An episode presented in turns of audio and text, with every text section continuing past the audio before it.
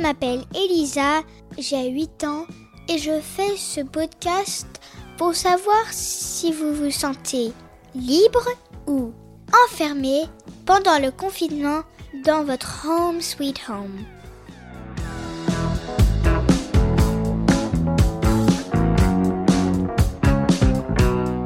Pour ce huitième épisode, je vais vous emmener en Amérique. Alors, aux informations, ils disent que c'est en Amérique le plus de cas. Alors, vu que les États-Unis, c'est en Amérique, j'ai un peu peur pour le Canada, vu que je suis née là-bas. Alors, j'ai demandé à Cécile, qui vient de Seattle, qui est sur la côte ouest du pays, de nous raconter ce qu'elle elle pense et ce que son mari fait.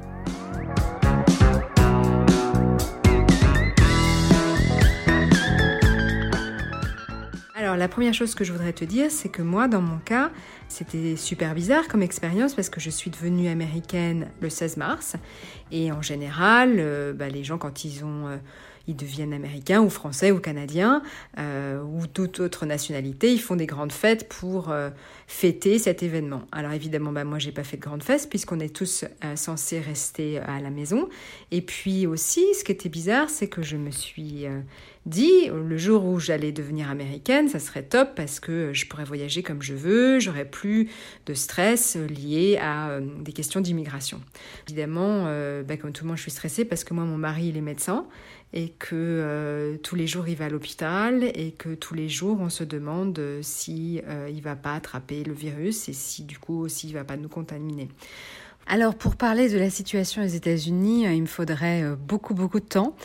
Euh, mais on pourrait commencer par dire que, euh, bah, comme en France, il y a des problèmes de matériel et que les médecins n'ont pas forcément euh, accès au matériel nécessaire pour les protéger du virus et pour protéger les patients du virus. Parce que, bah, pour te donner un exemple, mon mari qui est anesthésiste, pour le moment, il ne soigne pas de patients qui sont atteints du virus, mais il anesthésie les gens qui ont besoin d'opérations urgentes.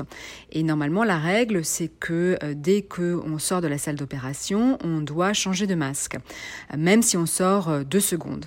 Et en ce moment, et bah, comme il n'y a pas beaucoup de masques, même des masques chirurgicaux, euh, bah, ils ne changent pas de masque, donc ils gardent le même masque toute la journée. Donc euh, inutile de dire que en termes de, de soins et de protection, c'est pas vraiment pas vraiment ce qu'il faudrait faire. la deuxième chose, c'est que comme il n'y a pas les fameux masques non plus pour se protéger protéger les patients, il y a quelqu'un dans son groupe, un anesthésiste un peu ingénieux qui a mis au point une espèce de système de respiration. Je pourrais pas vraiment t'expliquer. Il faudrait euh, que tu regardes le site. Je suis pas vraiment très douée moi en sciences, mais euh, en gros, c'est euh, la possibilité d'utiliser n'importe quel sac plastique transparent et de permettre aux médecins de continuer à respirer sans qu'il y ait de condensation, sans que les médecins soient en contact avec l'extérieur. donc c'est un peu le système de la débrouille et ça c'est le résultat aux États-Unis du fait qu'il y a peu d'institutions qui sont vraiment en charge de l'organisation générale des hôpitaux. Et donc, euh, les médecins euh, mettent la main à la pâte et essayent de trouver un peu des solutions comme ça euh, qui permettent de les protéger. Donc, ça, c'est aussi quand même... très particulier, je pense, aux États-Unis. L'autre chose qui est très particulière, c'est que bah, à cette crise sanitaire, évidemment, ça ajoute une crise économique, mais elle est particulièrement difficile ici parce que d'abord les gens quand ils perdent leur travail perdent leur assurance santé qui va avec. Donc euh, tu peux imaginer que dans une crise euh, ou euh, dans un moment où les gens ont vraiment besoin de soins, le fait de savoir qu'on va pas être remboursé des soins, c'est vraiment problématique. Pour te donner un exemple, il y a plein d'infirmières qui sont maintenant au chômage, qui ont été renvoyées des hôpitaux parce que ce sont des infirmières de bloc opératoire et donc elles sont pas, ce sont pas celles qui s'occupent en ce moment des malades du coronavirus. Et donc comme il n'y a plus d'opérations, à part des opérations urgentes, et eh ben, ils n'ont plus besoin d'elles, donc ou d'eux. Et donc, ils les ont, euh, ils les ont renvoyées.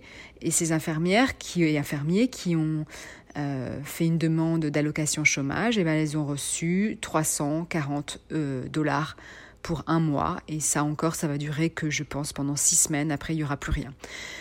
donc voilà, avec 360, 340 dollars aux États-Unis et dans beaucoup de pays, tu peux pas du tout vivre.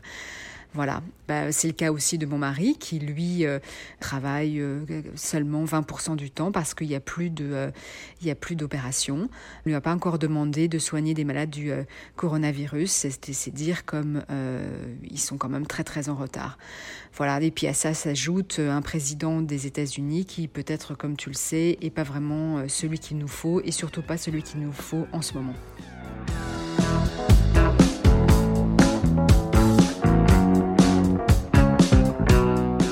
Bravo à ton mari et à tous les soignants qu'on applaudit à 20h en France. Bien sûr, envoyez-nous vos témoignages en vous enregistrant sur votre dictaphone et vous l'envoyez à marjorie.murphy.yahoo.fr m a atiao.fr.